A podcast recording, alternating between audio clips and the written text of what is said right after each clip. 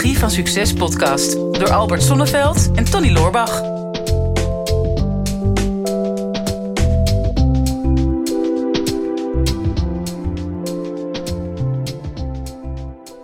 Vandaag in onze podcast Nicole Offenberg. En ja, ik kan een introductie geven, maar hoe zou je jezelf het allerliefst willen omschrijven, Nicole? Poeh, Ja. goeie vraag. Ja. Hoe is wel heel kort. Nou ja, veelzijdig, denk ik. Ja. Eh, ehm, een praktisch idealist, zou ik willen zeggen. Ik hou van dromen, maar ik hou ook van eh, dingen neerzetten. eh, in de realiteit.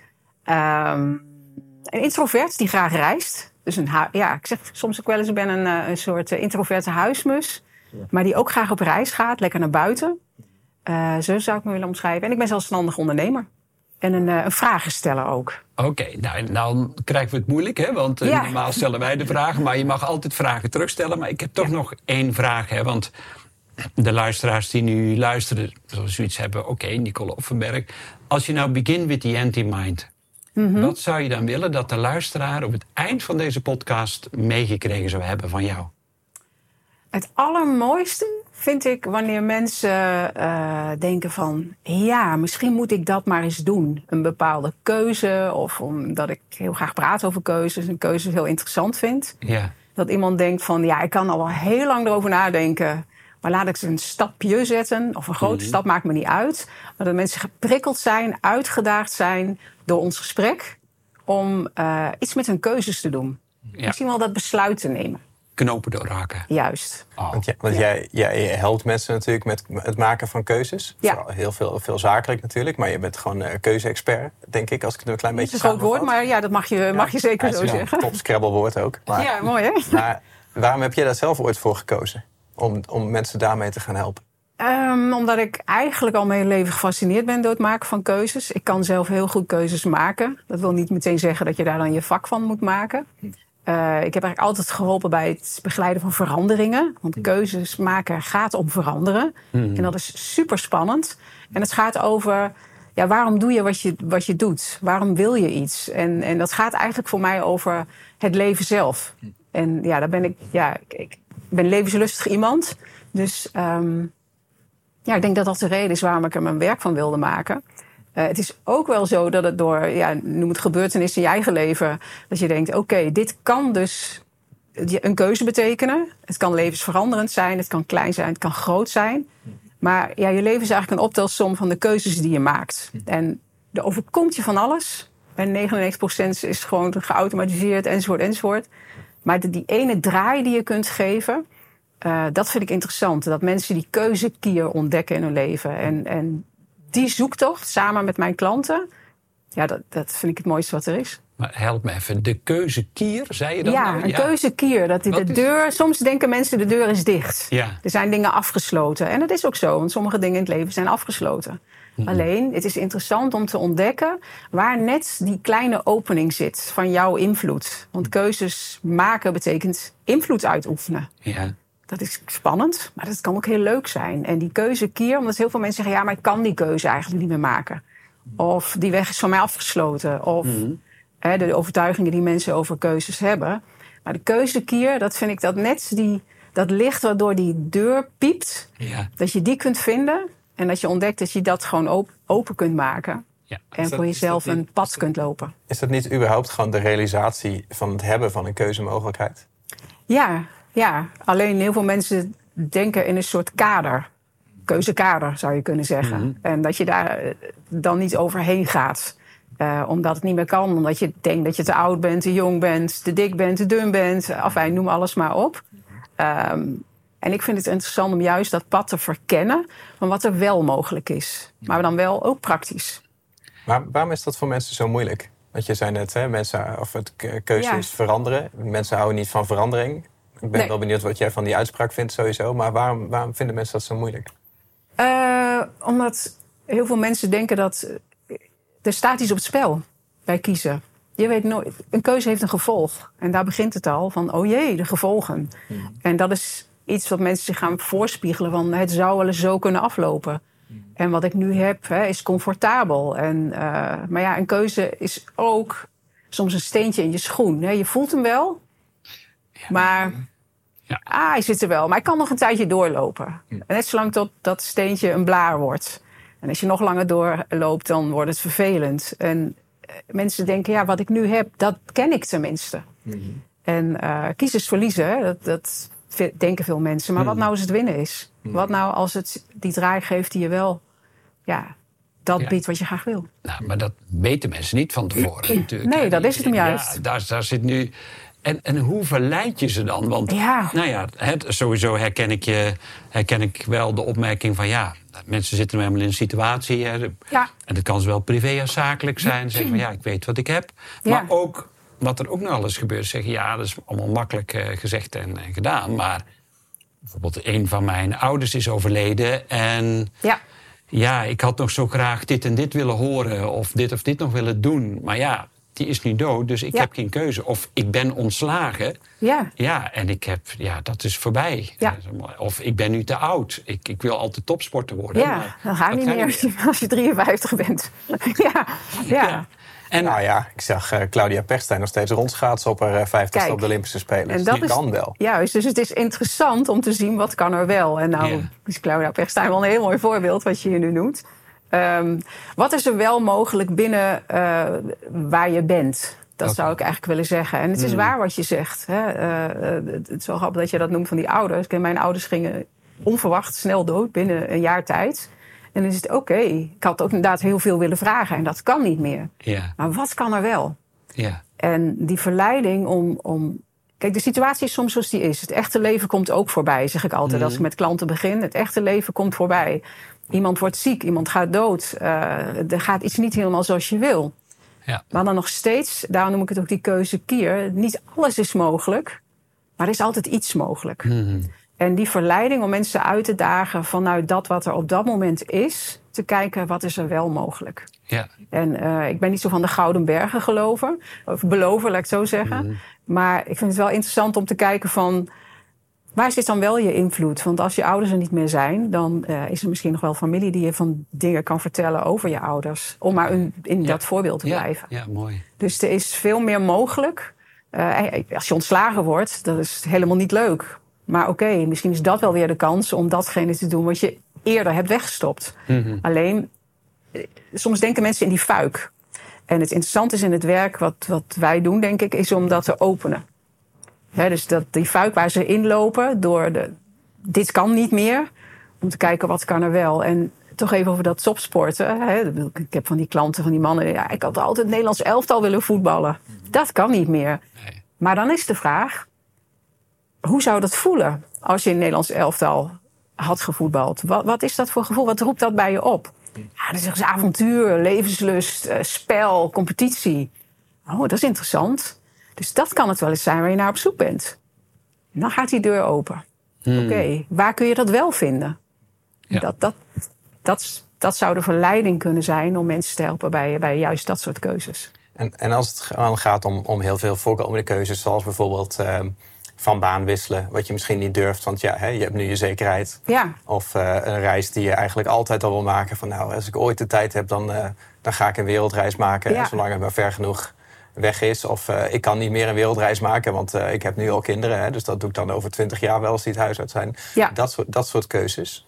Ehm, ik neem aan dat, dat, dat je daar ook wel mensen mee, mee helpt. Waar, waar, ehm, ja, hoe pak je dat aan? Wil ik. Het is een heel lang verhaal voor, ja. voor heel, een hele simpele vraag. Tony. Nee, ja, ik, ik zie mezelf wel gewoon gaan. Maar Ja. kijk, het zit natuurlijk heel erg, je zei net ook, hè, kiezen is verliezen. Dus het is die, Dat is het, de overtuiging die mensen daarbij hebben. ja, om, ja, omdat die verliesaversie eh gewoon de, de bovenhand heeft. Hè. Net, Ja. da- daarom dacht ik ook van, hè, mensen houden niet van verandering. Ik denk dat mensen wel van verandering houden. Hè. Als mensen nu Als ze er maar 100, zelf voor kiezen. nou, of als, weet je, als mensen nu 100 euro hebben en ze hebben morgen 1000 euro, dan houden ze wel van verandering. Hè. Maar mensen houden niet van het mogelijk verlies wat gepaard gaat met verandering. Dus je bent bang om erop achteruit te gaan. Ja. En omdat je dat niet zeker weet, ontstaat een soort van kiespijn. Ja. En, en, en maak je niet een keuze, schuif je die keuze eh, vooruit. Ja. Dus ik, ik vind het heel cool zeg maar, wat je zegt van nou, ik ga dan iets ontdekken waar ik het dan bijvoorbeeld wel kan vinden. Mhm. Maar ik kan me ook voorstellen dat je gewoon wel die keuze wil gaan maken zoals die wereldreis of die andere baan. Ja, en dat je daar naartoe wil bewegen. Ja, want dat gaat over een verlangen. En uiteindelijk gaat keuzes maken ook over een verlangen. En ik gebruik bewust ook niet het woord willen. Ja, dat zit heel erg in wilskracht. En dat, ja, dat, natuurlijk heb je je wilskracht nodig. Maar verlangen, dat is soms bijna iets irrationeels. Wat vanuit je gevoel, vanuit je onderbuik, van een verlangen wat je, wat je hebt. Om dat op te zoeken, met name. Want die wereldreis is blijkbaar een verlangen. Ja, en hoe kun je dat dan realiseren? Ook als je kinderen hebt en ook als je verplichtingen hebt. Ja. En dat is eigenlijk ook de creatieve de zoektocht. Voor mij is coachen ook een creatief proces. Er is iets nog niet en er is straks iets wel. En dat is een grillig pad. Daar ben ik een soort gids in. Ik wandel samen met mijn klant. En dat is creatief om te kijken wat kan er dan wel. En dat zit hem denk ik in dat verlangen. Ja, want ja, zoals je op me overkomt, ben je gewoon een, een ras-optimist. Nou, dat zou je denken. Ja, nou ja, wat ik al Ik ben zei. een realist. Ja, ja, ja maar hè, dat, dat, zo kom je over. Hè. Je ziet er Ja. altijd, eh, hè, er, is, er, is, er is altijd de mogelijkheid, er is altijd de Ja, maar kans. soms zijn wegen afgesloten. Ja, Dat is zo. Ja, en, Ja. en, eh, ja, en mensen die nu luisteren zeggen... ja, dat is allemaal wel leuk. Je bent gewoon een blij en opgewekt en optimistisch mens. En ja, ik weet het ook wel, achter de wolken schijnt de zon. Maar zo ben ik nou eenmaal niet. Ik, misschien Ja. zijn ze wel aardsrealist... maar daardoor in hun manier van denken en handelen... Ja, komen ze niet in beweging. En, en zeggen Nee. van ja, maar eh, ook, ook de meest stugge mensen, koppige mensen, negatieve mensen, depressieve mensen. Zeg ik, ja, ik, ik hoor ze. Hè? Ik, Ja. ik kan het me helemaal voorstellen. Ja. Maar dat is voor mij niet weggelegd. Krijg je die wel eens in je praktijk? Of hoe, hoe, hoe werkt dat? Of in, Ja, in organisaties waar je dan Ja, werkt? de, mensen waarmee ik werk kiezen wel zelf voor eh, om met mij Ja. te werken. Dus ze zijn in ieder geval bereid. Je moet bereid zijn de uitnodiging aan te gaan om dat pad te verkennen. Hmm. En eh, verandering en, en keuzes maken gaat niet alleen om de grootste dingen. Het gaat ook om de kleine dingen. Ja, bedoel, hoe, bedoel Nou je? ja, als iemand eh, eh, eh, het even niet meer ziet zitten, dan is, en daarom is die keuzekier voor mij een goed woord, omdat dat ook over klein gaat. Hmm. Voor, sommige men- voor sommige mensen is iets wat wij misschien klein vinden, voor hen al heel groot. En het gaat er niet zozeer om wat ik daarvan vind, wat iemand wil. Maar kleine stappen zetten, dat vind ik ook al heel mooi. En, Beginnen en met kiezen. Te beginnen. Ja, alleen als te verkennen, omdat sommige mensen het zichzelf niet altijd hebben toeges- toegestaan. En dat woord toestemming komt vaak voor in mijn werk. Dat mensen zichzelf niet de toestemming geven om eh, ja, toch iets te veranderen, al is het maar heel klein. Ja, maar, want niet kiezen is toch ook kiezen? Zeker. Ja. En in sommige gevallen heb ik ook met mensen erover. Want de keuze die je nu maakt is misschien niet de meest ideale. Want het hoeft niet het meest ideale te zijn. Eh, soms is het ook al goed zoals het is. En Ja. komen de mensen eigenlijk met een, een, een boog eh, achter. Ik heb wel eens iemand die zei: Ja, als ik bij jou kom, ik wil niet. eh, ik hoef geen schaapsherder in Noord-Spanje te worden of zo. Alsof dat mijn belofte is in mijn werk. En dan komt iemand er eigenlijk achter. En dat is misschien een heel stom voorbeeld. Maar het grootste verlangen was om weer eens gedichten te lezen. En dit klinkt nu heel raar. Ik denk, ja, heb je daar mij voor nodig? Maar dat is de bocht die iemand maakt in een soort gewoonte... waar iemand terecht is in gekomen... en niet meer het plezier heeft in wat ze eigenlijk aan het doen was. En uiteindelijk kwamen we erachter van... ik wil gewoon weer eens doen wat ik vroeger deed. Ja, ja. En dat zijn kleine dingen misschien. Maar voor haar was het ongelooflijk groot. Ja. Om, om weer iets te doen. En van daaruit zetten mensen andere stappen. Dus het mag heel klein beginnen. Precies wat je zegt. Een kleine stap is ook een keuze. Dus het is dan niet eh, succes is een keuze, maar keuze is een succes. Dat vind ik een hele mooie. Dank je. Ja. Ik had het ingestudeerd, Ik neem het mee, denk ik. ingestudeerd thuis. Mag ik hem gebruiken? ja, tuurlijk. Ja. Als mijn naam erbij zit, mag je dat. Tuurlijk, altijd. Selfie hebben we al, dus ik zet het gewoon bij. Ja, nou ja, ik, ik, ik heb het jaren geleden heb ik dat een keer opgeschreven... dat ik toen heel erg met, met neuromarketing bezig was. Hè. En daar, daar zit je Ja. natuurlijk heel erg in dat, in dat, dat verliezende. Van nou, je maakt geen keuze omdat je niet weet wat de juiste keuze is. Ja. En op het moment dat je niet weet wat de juiste keuze is... dan voel je een mogelijk verlies bij het maken van de verkeerde Ja. keuze. Juist. Ja. En dan, daar ontstaat kiespijn uit. ja. En, en dat resulteert in het niet maken van een keuze. Ja. Hè, wat- Of, of, of het uitstellen van die, Ja. van die keuze. En dan is soms het doorbreken van het patroon is, is gewoon eh, ja. Ja. precies dat eerste stapje. Het eerste stapje. En dat is vaak dan het beste voor zo iemand groot, waardoor andere stappen kleiner aanvoelen. Terwijl je zou kunnen zeggen, die zijn misschien dan weer groter. En over dat optimisme, eh, ik geloof ook wel heel erg dat kiezen je wat veerkracht geeft. En dat dat ook gaat over veerkracht. Dat juist in moeilijke omstandigheden, eh, ja, die, die- een kleine keuze je al wat veerkracht kan geven, wat fundament kan geven, wat zo belangrijk is om ja, wel een moeilijke periode te doorstaan. Want ik krijg inderdaad klanten bij me. Het zijn niet allemaal happy peppy mensen. Nee. eh, die net zoals ik, jij en ik, eh, worstelen met... Ja, hoe, eh, hoe leven we soms en hoe krijgen we Hmm. dingen voor elkaar? En als A is afgesloten, hoe kom ik dan bij B? Ja. En dat veerkracht vind ik wel een belangrijk kenmerk dan. Wat is de moeilijkste keuze die jij ooit hebt gemaakt? En Tony, die vraag wilde ik al stellen. Dat is gewoon briljant, man. Ja, maar goed, Ik jij wil hem er- vertellen, maar dan wil ik hem ook van jullie natuurlijk weten. Ja, Oh ja, De moeilijkste keuze. Ik heb verschillende moeilijke keuzes gemaakt. Ehm, de moeilijkste keuze. Ik ben onlangs verhuisd in mijn eentje naar een nieuwe stad. Ik ben compleet opnieuw begonnen. Ik weet niet of dat de moeilijkste keuze is. Maar goed, ik ben 53 en ik begin eigenlijk opnieuw. Daar komt het op neer. Eh, dat was niet gemakkelijk, maar het is wel een keuze die ik gemaakt heb. Eh, wat ik ook wel moeilijk vond, was voor mezelf beginnen. Dat klinkt raar, omdat hè, oh, voor mezelf beginnen, starten. Ik vond het best moeilijk om los te laten waar ik was. Ik was 15 jaar ambtenaar. Ik had op mijn eh, pensioen het gouden horloge kunnen verdienen. Ah ja.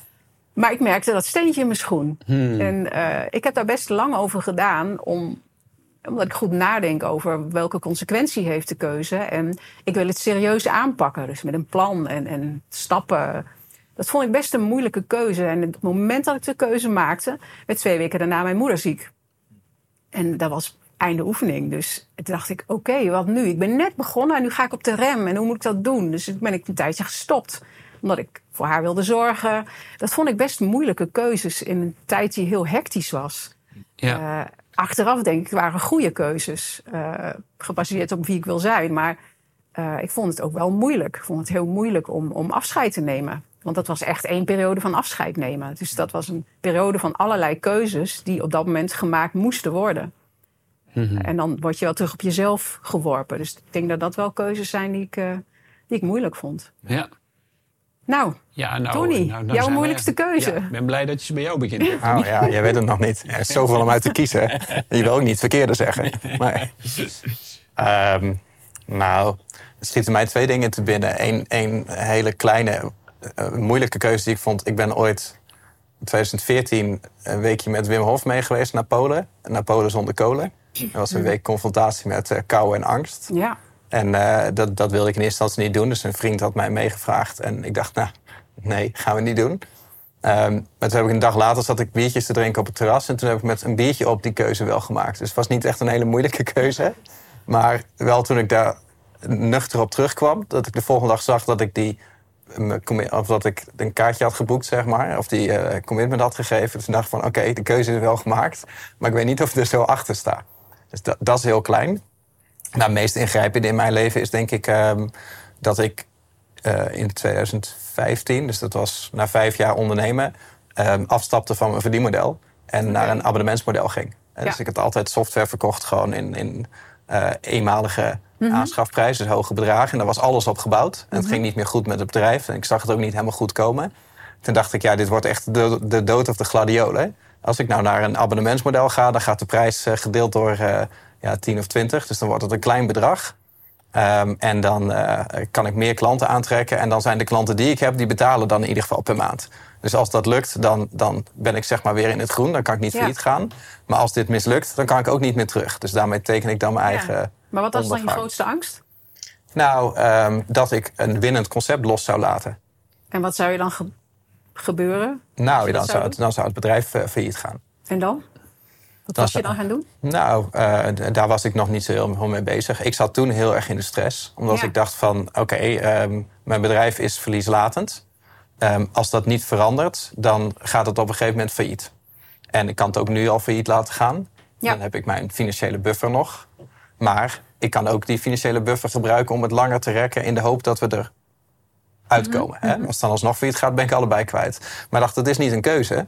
Want als ik er nu mee stop, dan eh, ja, staat mijn hele team op straat. Ja. Dan zijn er duizend mensen die een website bij me hebben... die hebben Ja. geen website meer. En mijn heilige overtuiging was... ik weet niet of ik iets anders kan dan wat ik tot nu toe heb gedaan. Dus ik kon waarschijnlijk kan niet ergens een baan krijgen straks... want ik kan verder niks, ik kan alleen maar dit. Mhm. Dus voor mij was het niet een keuze om te stoppen... omdat ik dacht Ja. van, er is, daar is geen mogelijkheid. Nee. Dus dat maakte deze stap zo spannend. Want ik denk, dit zou een Ja, oplossing kunnen zijn. Ja, ja. Was achteraf een hele goede keuze. Grappig hè, hoe dat dan achteraf, want als je het zo vertelt, dan denk je van waarschijnlijk had je in die andere situatie ook gered. Alleen, dat, Ja, zullen het nooit weten. Ja. dat hoef ik niet te weten. Ja, hadden we Ja, nu nu misschien zitten we ergens hier. eh, in, een, eh, ja, in dit kantoor. we Ja. misschien juist in een schuurtje gezeten nu. Ja. Ja, ja. En jij, Albert. Ja. Het wordt een heel ander soort interview nu. Nee, ik word- eh, wij worden een keer gecoacht. Ja, gelukkig was ik niet zo lang, we dat we denken dat we alles weten. Maar eh, nu worden wij even op de fileerbank gelegd. Ja, gelukkig was ik niet zo lang van stof. Nee, de moeilijkste keuze denk ik wel is eh, de keuze om echt op mezelf te gaan wonen. Eh, Dus ik, eh, ik zat in een relatie en ehm het voelde al heel lang niet meer goed. En we waren ook nog verhuisd naar een plek in de stad waar ik he- helemaal niet thuis voelde. En ik had zoiets van, ja, ik ben hier gewoon niet gelukkig. Maar ja, ik heb een enorm groot verantwoordelijkheidsgevoel naar mijn gezin, Ja. naar mijn relatie, naar alles wat erbij kwam kijken. En ehm, ja, ik wilde echt een plek voor mezelf. Ik wilde nog niet per se ook uit de relatie, maar Ja. ik wilde ik, in ieder geval wel een plek voor mezelf. ja. En, en dat, dat is uiteindelijk een, een vakantiewoning in de natuur geworden. Waarvan ik tot op de dag van vandaag echt zielsgelukkig ben dat ik die keuze heb gemaakt. Maar er ging een hele grote interne strijd aan vooraf. Ja. want het, het, het druiste zo dwars tegen alles in wat, wat het beeld wat ik had van Ja. een gezin in stand houden, een relatie in stand Ja. houden. Ehm, en nou, zelfs bij mijn kinderen nog een vraag van... goh, maar eh, hoe zou je dat vinden als ik die plek voor mezelf zou... Ja. Nou, bij vrienden en iedereen zei... ja man, dat moet je doen, want dat past helemaal bij jou. ja. Maar om mezelf daarin te overtuigen... om echt die keuze te maken van... ik heb een plek voor mezelf nodig. En dat ging heel ver terug tot ver in mijn jeugd. Dat ik, en, ik, ik ben opgegroeid in een heel hectisch en chaotisch gezin... En voor mijn gevoel had ik daar ook niet echt een plek voor mezelf. Want er was altijd, ja, van alles en nog eens was, werd er aandacht. En het liefst kroop ik dan ergens in een hoek van een kamer of in een kast... Ja. met een leesboekje en een zaklantaarntje. Want dan had ik mijn eigen plekje. ja. En ik merkte eigenlijk precies hetzelfde ook in die relatie. Er was zoveel eh, hectiek en, en chaos. Ik denk, ja, ik moet nu echt een fysieke plek hebben. ja. Ja. Mooi. Dankjewel Ja. voor het delen. Ik, Ja. Het is herkenbaar. En wat me triggert is dat je zegt die innerlijke strijd. Ja, Dat, dat dus, hè, ook uit jouw verhaal, eh, voorafgaand aan die keuze of daadwerkelijk besluit en de buitenkant, Ja. ga, daaraan vooraf gaat die innerlijke strijd. ja. En dat is iets, en dat voert dan inderdaad ver terug naar hè, hoe je bent opgegroeid. De, de, en ik hoor je ook zeggen van de, de waarden hè, die je hebt, de verantwoordelijkheid die je voelt. Jij ook voor eh, de, al die mensen die websites hebben, je gezin. Eh, en dat maakt dus keuze maken ook zo moeilijk. Je voelt wel dat verlangen, maar ook de prijs Ja. die je moet betalen. En die innerlijke strijd, dat is exact het stuk waar ik mensen graag bij begeleid. Ja. Omdat dat de binnenkant is die uiteindelijk aan de buitenkant de vertaling moet krijgen, maar die Hmm. niet gemakkelijk is. Nee. En eh, het is herkenbaar overigens wat je zegt. Ja. Ik, heb ook verlangen gehad om alleen te wonen. En, eh, maar daar gaat wel dat, als je het vertelt, klinkt het makkelijk, Mm. zoals jij het ook vertelt. Maar er gaat echt veel aan vooraf. Ja, want dan komt, hè, er zijn, ik weet niet hoeveel liedjes over geschreven en boeken over geschreven. De strijd tussen het hoofd en het hart. Juist. Ja. En, hè, want mensen die nu luisteren zullen waarschijnlijk denken, ja, nou ja, ze- hè, dat weten ze allemaal heel goed te vertellen met z'n drieën. ja. ja, klinkt allemaal goed. Maar, maar hoe doe ik dat? Hè? Want Ja. moet ik nou mijn intuïtie volgen of moet ik mijn ratio volgen? Of Ja. hè, dat, dat- die eeuwige strijd tussen hoofd en hart. Hoe help je mensen daarbij? Nee, je noemt twee woorden, intuïtie en ratio. Je hebt beide nodig. Hmm. En intuïtie is denk ik je richtingaanwijzer. Eh alleen, alleen op intuïtie, het is een mooie fluistering. Vervolgens gaat je hoofd er vaak overheen, want dat het allemaal niet kan. Je hebt ook je ratio nodig voor je daadkracht, voor een plan of voor te bedenken. Hè, wat jij ook schetst. Eh, dan heb ik een ander verdienmodel nodig. En hoe ziet dat er dan uit? En daar heb je je ratio voor nodig. Om uiteindelijk dat intuïtieve gevoel. Want het klopt niet helemaal meer. Hè? Dus dat steentje in je schoen, dat, dat, die fluistering van je wilt eigenlijk iets anders. Je moet je ondersteunen met je ratio. Hmm. Dus Ja.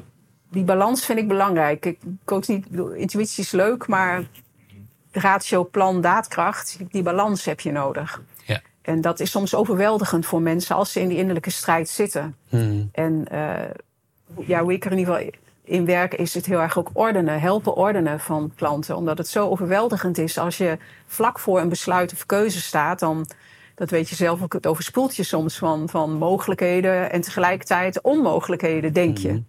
En dat ordenen van oké, en daarom zeg ik ook, hè, de eerste stap. Wat is de eerste stap? Als er alleen vandaag is. Het overzichtelijk maken. Ja. Maar ook wel alle emoties die erbij horen. ook een plek geven. Want het is niet alleen maar positief. Ik ben helemaal niet zo van, oh, je moet positief denken, dan kom je er wel. Dat, zo werkt het helemaal niet. Zie je nou, Tony? Nou ja. Positief, niet alleen maar.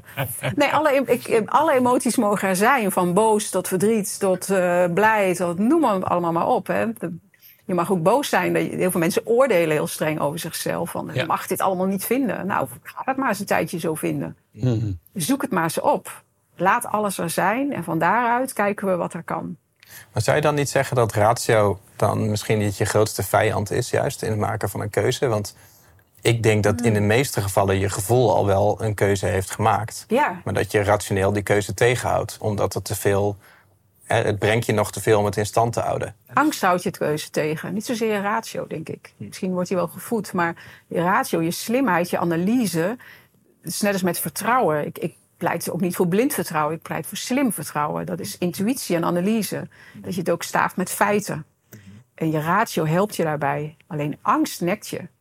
Dat is denk ik eerder waarom keuzes je tegenhouden. Omdat je bang bent voor het gevolg. Bang bent dat je niets gaat redden. Bang bent dat het toch niet de goede keuze is om alleen te gaan of het, het, het eh, verdienmodel helemaal om te gooien.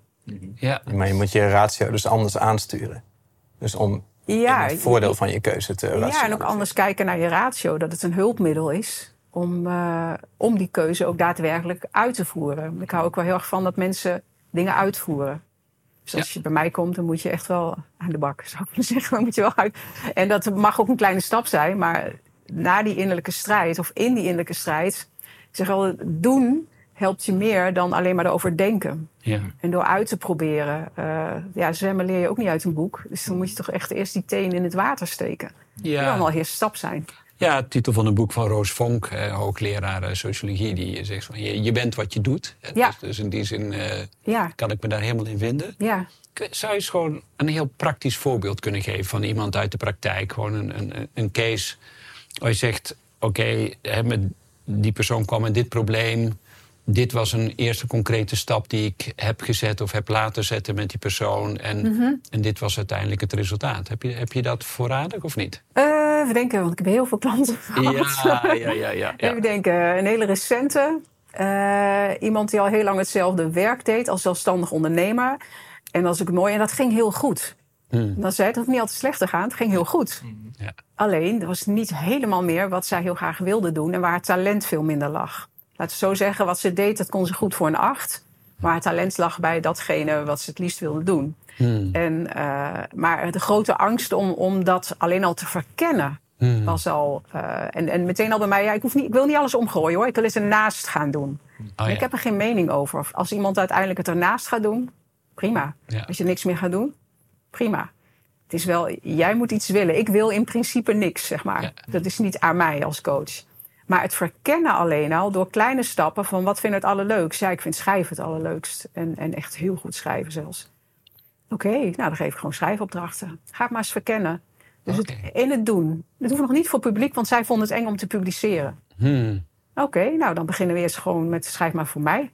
Als Ja. je dat wil. Nou, de eerste zes weken gebeurt er dan niks. Ja. spannend, spannend, spannend. Totdat er toch een verhaaltje komt. Dus we bouwen het op.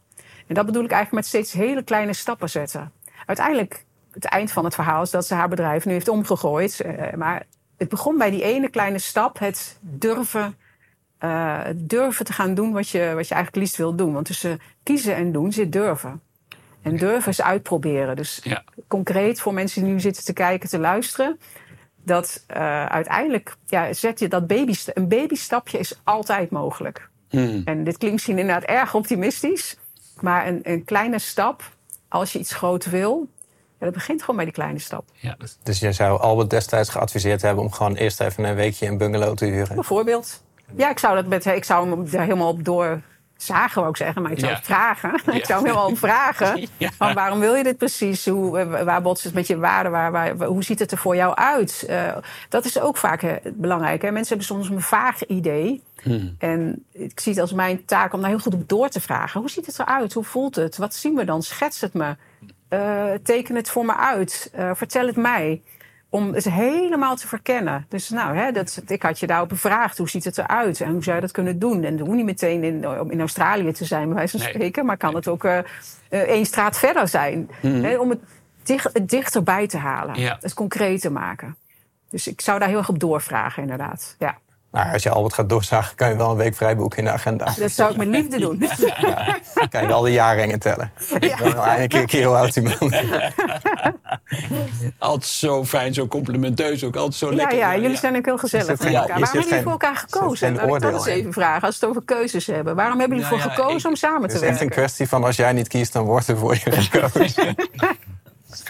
Nee, nee, nee. Nee, wat, nee ja, goed. eh, maar dat, goed, dat weten alle luisteraars. Tony is ooit als eh, Ja. cliënt bij mij eh, terechtgekomen. En ja, dat, daar, is, daar is een vriendschap uit ontstaan.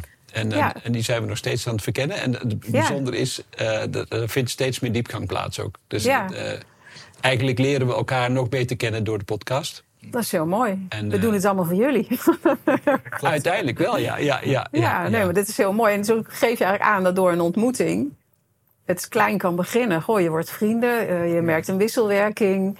En dan begin je dingen uit te proberen. En, en voor je het weet zit je hier in de studio met, met gasten. Dus ja, zo ja, kan het dus gaan. ja, ja, mooi. Ja, Ja, ik denk toch dat we zo een beetje richting afronding eh, gaan. Helaas. Ja, zo snel, zo snel kan Gaat het dus snel, gaan. joh. Ja, Nicole, ja, echt. ik voel dat ik drie Ehm, dingen heb verteld. Maar ik hoop dat ja. het voor de Nou, het was, het was natuurlijk jouw doel eh, met deze podcast. Dat mensen zouden denken van... hé, hey, ik, ga, ik ga het eindelijk doen. Hè? Ik ga Ja. eindelijk die keuze maken. En ik denk bij heel veel dingen die jij verteld hebt...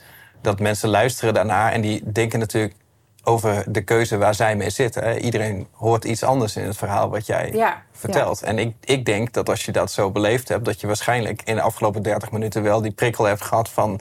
oké, ik ga er in ieder geval toch eens werk van maken. Ja, daar wil ik één vraag aan toevoegen voor de luisteraars, omdat ik toch een vraagsteller ben. Is van, Hmm. als je nu zit te luisteren, waar ben je op dit moment het meest nieuwsgierig naar? Want volg je nieuwsgierigheid kan de eerste vonk zijn. En dat lijkt mij een mooie soort slotvraag van mij uit dan. Van, Hmm. Ja. Ja. ja, waar ben je nou nieuwsgierig naar? Als Ja. het gaat om je eigen keuzes, om je eigen leven, om je eigen levenslust. Dus Nou, dat, Dat is meteen een mooie oproep, want eh, wij hebben eh, een boek. Dat heeft de kijker waarschijnlijk al gezien. Of jij hebt een boek en die hebben wij hier.